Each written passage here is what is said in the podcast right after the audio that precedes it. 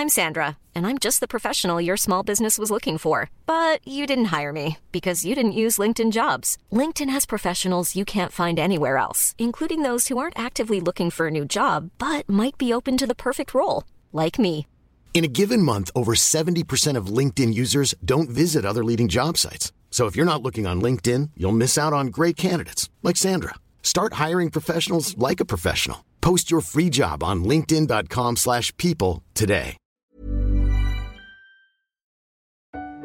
I'm Janet Ellis, and this is Twice Upon a Time, where each week I invite a guest to come and chat with me about their favourite childhood book. They often bring along their own battered copy. This is a podcast to celebrate that magical book which cast a spell over us and often still has us in its thrall.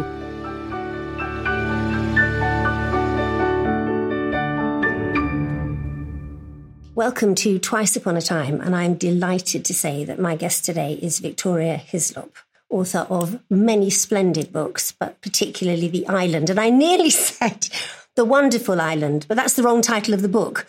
But it's Wonderful The Island doesn't sound quite right. But it is, obviously, it was a number one bestseller, but it is such a great book. And you've chosen an extraordinary book for us today. Tell me, tell me the title and the author, please. It's called I Am David, and the author is Anne Holm. When did you get your copy of it?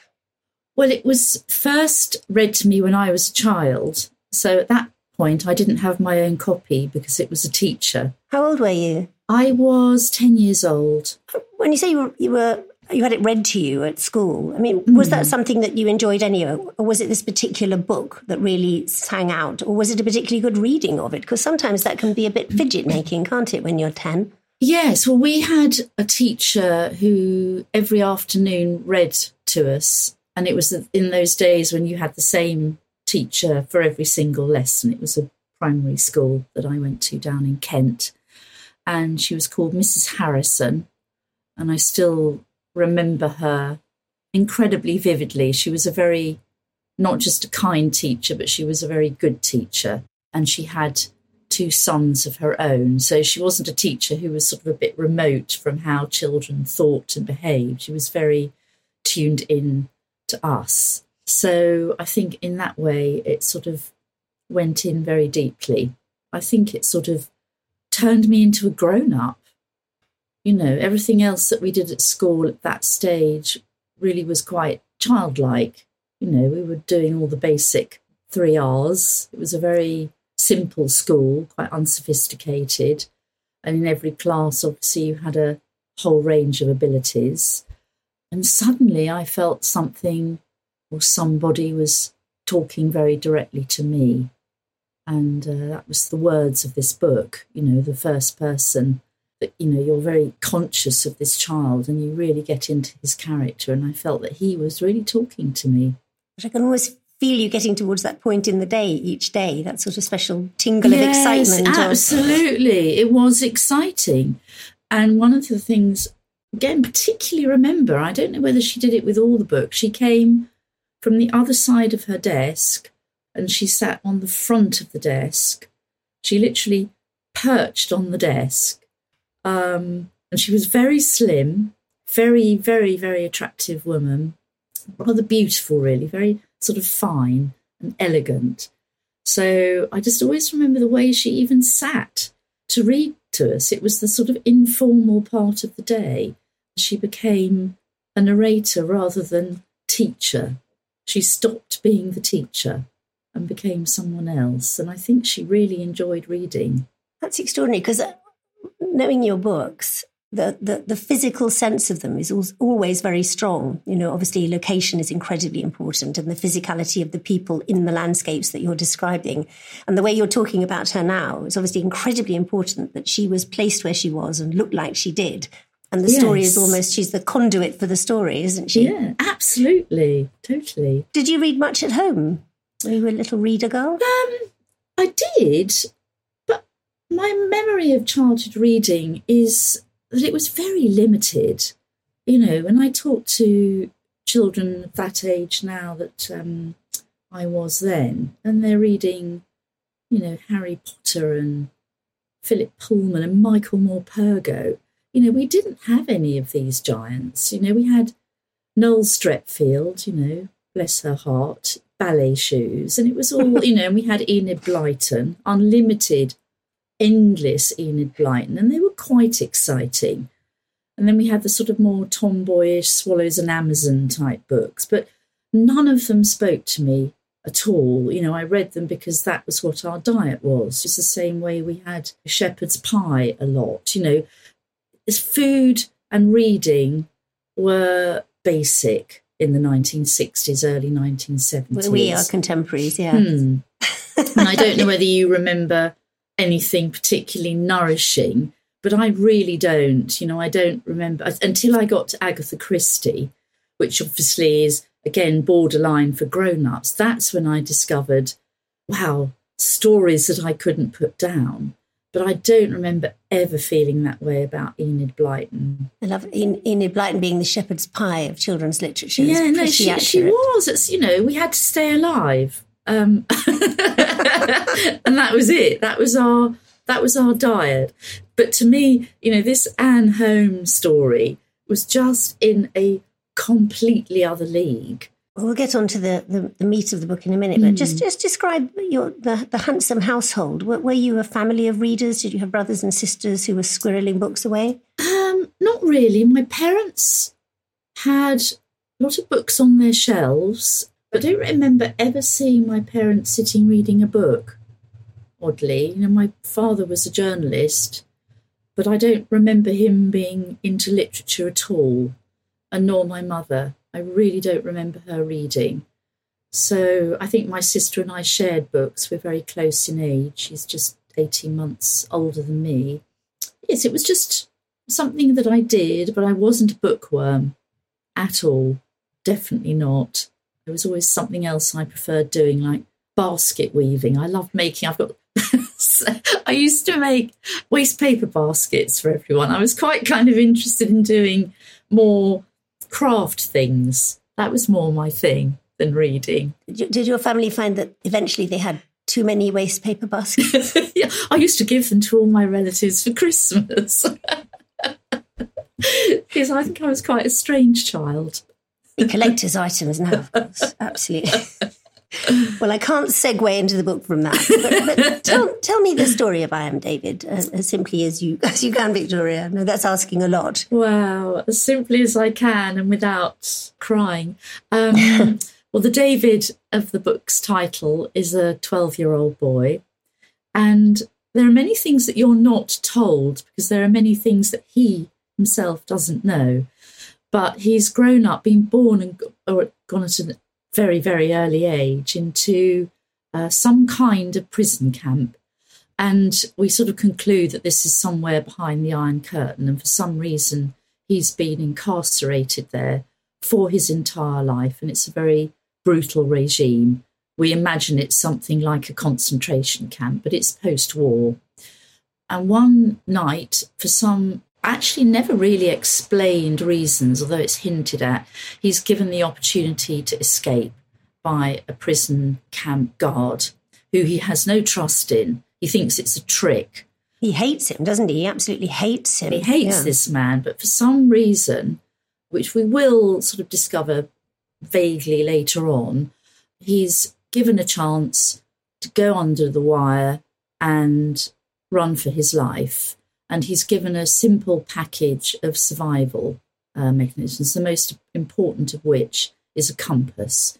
And he's told to head north, and that's it. And he's 12, and he has, I think, maybe a little bit of money, but almost none, and a bit of bread, and that's about it.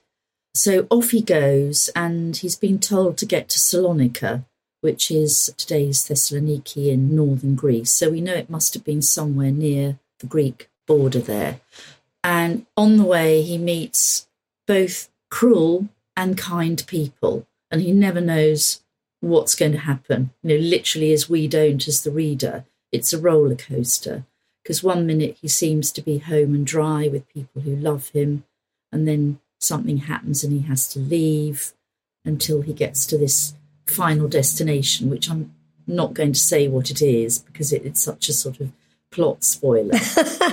We can we can absolutely give away endings here. By the way, Victoria, don't worry about that. There's no plot spoilers here because if people know the book, they will know it, and if they don't, we're, we're not revealing anything except how you feel about it. So don't don't worry about that. Um, okay. I'm because going right back to the, the beginning of the book, where mm. you are given mm. so few clues about where he is.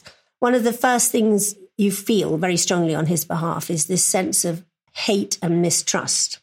And it isn't until quite a long way into the book that, that the friend Johannes, who was something of a seer to him, really, re- mm. revealed the, the, truth of humanity in the brief time he was allowed because Johannes himself dies. But his initial decisions about people are obviously and not surprisingly based on mistrust. Mm. So much so that when, when the guard says, you know, you can go and gives him this tiny window of opportunity to escape, mm. and he tells him to head to a tree and there'll be a bundle to help him survive, and the bundle is bread, the compass, and soap, actually. Soap, soap. features, yes, soap features very quite a lot in the book. Very, Isn't very it? important. Yeah. But yeah. he wonders if it's a bomb. You know, so at every mm. stage of the book, and there are many, many more, it's a slim volume, but nevertheless, right the way through, is this theme of deep febrile anxiety. Did, did you mm. feel that when, when it was being read to you? Or, or did you have a sense of ultimate comfort? Because I, I really, I had not read this book before, so I did not know what was going to happen to him. So I was really on his journey all the way through, and I was trying to think ridiculously, you know, how would I have felt reading it as a child? And yeah. I wonder whether it would have made me feel either that I was him or that I wanted to protect him, and I couldn't decide. Gosh, I think I feel that I'm him. I really do because I think it's so well written. Although it's interesting actually that she didn't write it in the first person because it's called I Am David. And it, yes. it's almost as though she has written in the first person, but she's written it from outside. I mean, perhaps it just gave her a greater freedom with her writing or something, but it is as if I felt I was David. And now that you say that, I mean, my children tell me that I am a very anxious person. And I don't I don't identify with that particularly, but I do think a little bit like David. I often think, gosh, you know, if there's a an unidentified sort of bundle in the street, I'm more likely to think that's a bomb than a box of treasure that somebody's dropped. You know, I, I'm slightly would err towards the doubt than the expectation of something good. And I think how he has grown up has made him so fundamentally mistrustful. He's obviously had so much emotional and physical hardship. He doesn't know how to smile, does he? He doesn't know how. That's the big hmm. thing. Oh. For many months, he doesn't know how to react to other people and he has to learn how to smile. And that's incredibly touching. It is almost as if the writer has gone through that experience. It's about if one met this man now as, as a grown up, he's probably gone through, you know, therapy twice a week for decades, you know, to try and several marriages. I know. Yeah, no, he, he I, am not sure he'll ever be um, really cleansed of all that fear and anxiety. You know, I think we all know that from children who have very difficult beginnings, that it takes a great deal to allow them to overcome what's happened in the past. Because this this journey of his really mm. allows Anne Holm writing it to explore the five senses immensely yes. because yes what she senses is you know and you can almost feel her thinking you know if i'd been a prisoner for all of my life and released at yeah. 12 would I be surprised by the view of the sea, the taste of an orange, the sound of different languages? So it's a really mm. immersive way of writing, isn't it? Which is, it is which is actually quite unusual in in something that where where the narrative is actually quite straightforward. You know, it's it's an adventure story basically, yes. but all these layers on top of it. And thinking about the way that you write and the fact that, as I said at the beginning, you know, this, I get such a strong sense of place from your writing and, you know, the smell of it, the sound of it, the difference of it. So I wonder whether having this book, discovering this book, was the start of that journey into your own trajectory to writing, of, of how you can actually involve a reader in much more than words on the page, much more. Well, everything in place. To be absolutely honest, I think it had a, an even bigger influence than I've really understood. When I reread it, and I recalled, you know, how he remembers that very particular red flower. Remember that this? I think it somehow came into the prison camp or grew somewhere near. So it was the only coloured, and it was just this tiny detail one flower, a bright colour. And when I am describing things, I don't try and do that, but I'm always quite interested in a tiny detail that can exponentially show something else. And for him, that flower is both a real flower, but it's also a symbolic, it's a huge event in his life. I was thinking when you were saying about the flower, because when he rescues the little girl Maria from the fire, he describes her mm. as a hmm. flower. So mm. it's it's because he's very porous in a way, isn't he? And and he can only yeah, he's a go sponge. back to what he he's the absolute sponge, yes, exactly. Yes, what he what he's been told in the camp, and he obviously had something of education. But the bits that are missing, the first time he hears children playing and realizes that mm. you can mm. make those noises for no good reason. You can just yes. be playing. And again, people laughing. She picks up on that, that he hears people laughing and it's not sinister. It doesn't, it doesn't understand it, really. Yes, no. it has no agenda. You know, it doesn't mean something horrible is being plotted at all. She mm. races through, really, all the plot points of childhood from being in a gang to being an outsider to absolutely falling in love with an animal. Totally get that. You know, yes. the lovely dog king. Yes. To the to the sense of wanting to belong, despite the fact that you want to keep your identity. And he he keeps saying to people, "I am David." And one of the reasons he loves the little girl he rescued is because she doesn't say, "Where are you from?" She says, "Who are you?" And he finds that a much mm. more pertinent question. In fact, she originally called the book something else, didn't she? And I Am David was the final title. So the question of identity, it's a word that we use a lot more now. What is your identity? And for him, in a sense, it's the only thing he possesses is his name. It feels so modern if one does think about, you know, a refugee child landing on a strange shore. You know, it's still happening in 2022. And they get separated from their parents sometimes. And, you know, they're, if they have their name, that's the only thing they have. And you know, it is fantastically contemporary. A lot of the themes in this book, quite extraordinarily so. And I hope teachers are still reading it to their children, you know, their pupils. Especially, especially a la Mrs. Harrison, nicely, mm. and the other, and yes. the right side of the desk.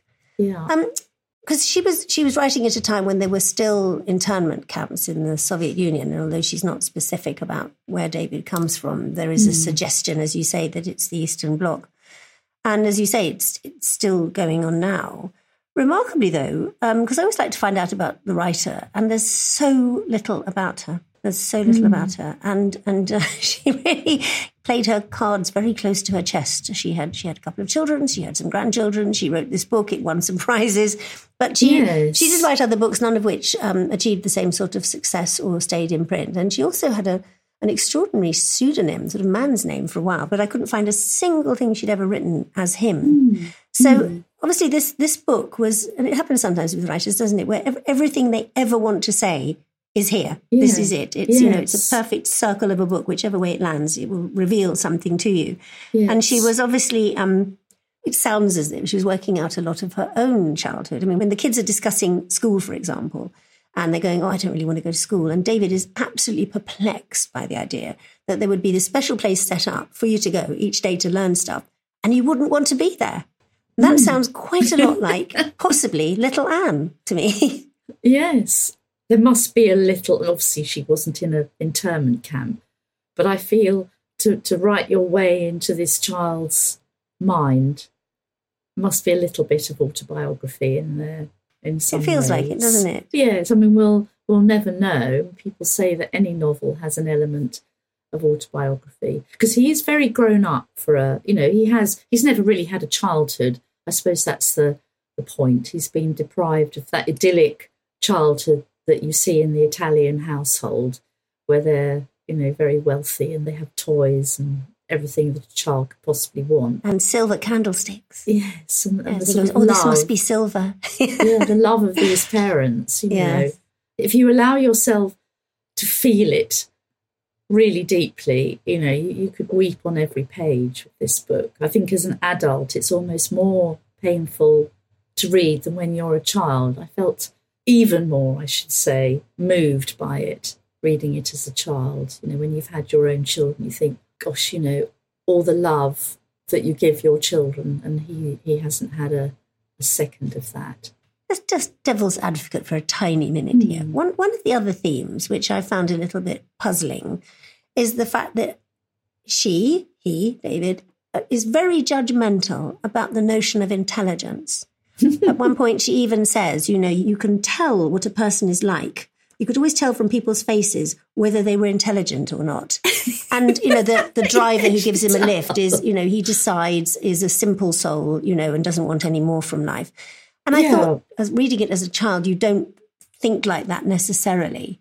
And also as a child, I think you are fantastically um, non-selective in your reading so you just read stuff you're not you're mm. not hmm. judging one page by another and you're not trying to double think what the writer intended but it is it's all the way through the book and it is it's quite a strange theme. Yes he often describes people as stupid yeah. doesn't he? Yes. Maybe that's realistic with children but maybe there's another word i don't know. I think what he means is uneducated isn't he? Oh, here we are. He's actually i underline this place where he he looks, this is a, a man who gives him some bread. And again, he's suspicious because he's, you know, he thinks it's a trap. And he looked up into the man's face and saw it was just like the sailor's, the same slightly stupid expression, the same good natured eyes. But maybe, you know, David is making this kind of equation between someone being kind and them being simple and if they're more intelligent, perhaps they're more likely not to be generous. I'm not sure quite what she's doing there, but she definitely equates stupidity with good nature. I don't know. One doesn't like to. well, of course, this, this book is is translated, and, and as yeah, I'm sure you know only too well, yes. it was it is almost impossible to know. Maybe the the language is what's lost in translation. Yeah, absolutely.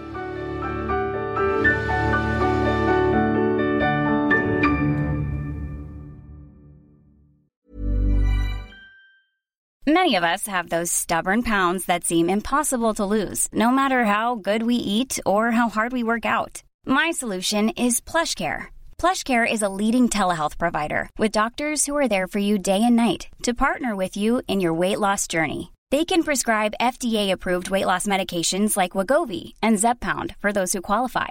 Plus, they accept most insurance plans. To get started, visit plushcare.com slash weight loss. That's plushcare.com slash weight loss. Hiring for your small business? If you're not looking for professionals on LinkedIn, you're looking in the wrong place. That's like looking for your car keys in a fish tank.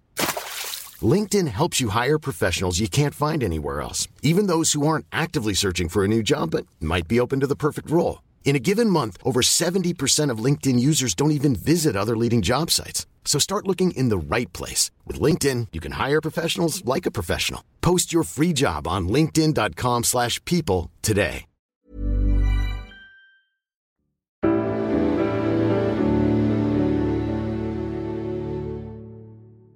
But if you if you strip away, and obviously that's a stupid thing to say because it is the fibre of the, but if you strip away the fact that he is escaping from something terrible, mm. it is a proper adventure story.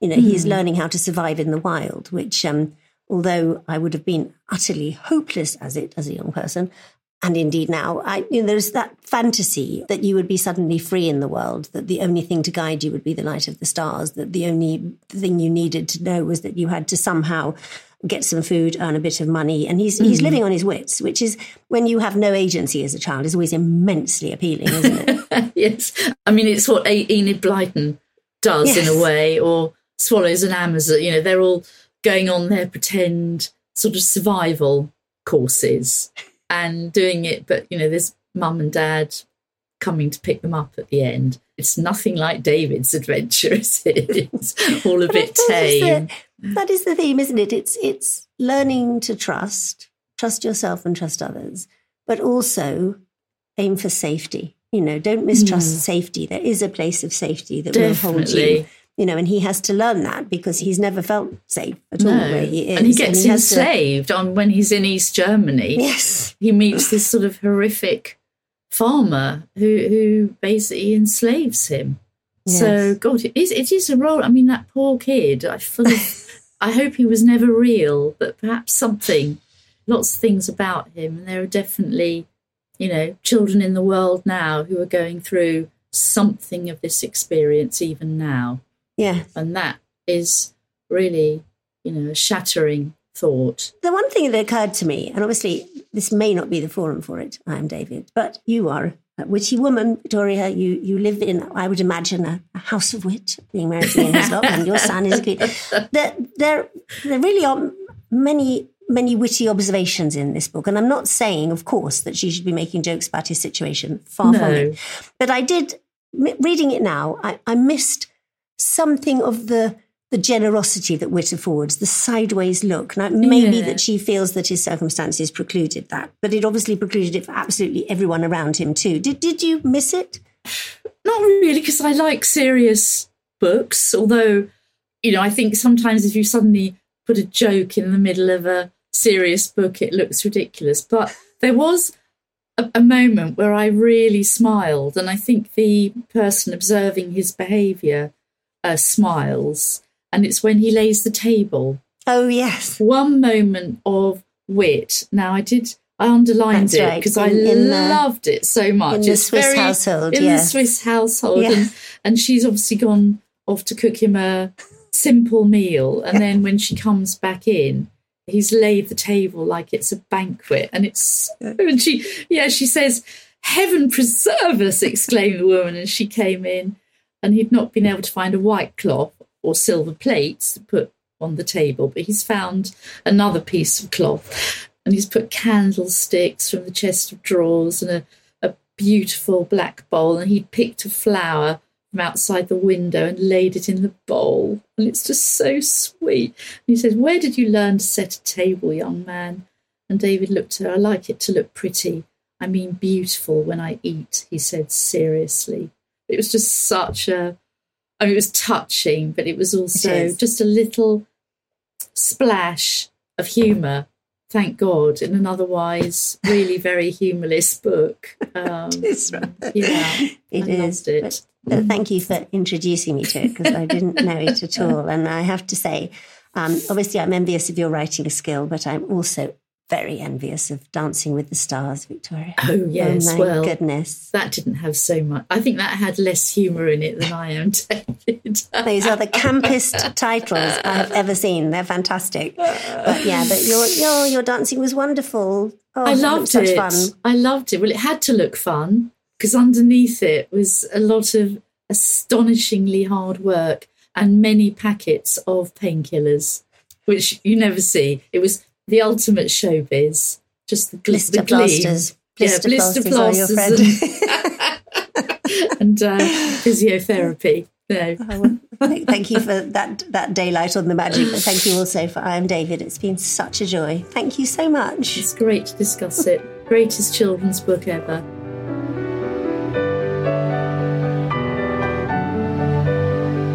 Thank you so much for listening.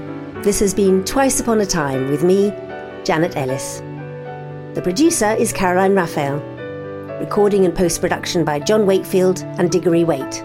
All the titles mentioned are on the podcast show page. And don't forget to follow us on Instagram at Twice Upon a Pod for pictures of our guests and their brilliant books. And if you like the show, do recommend to a friend or leave us a review.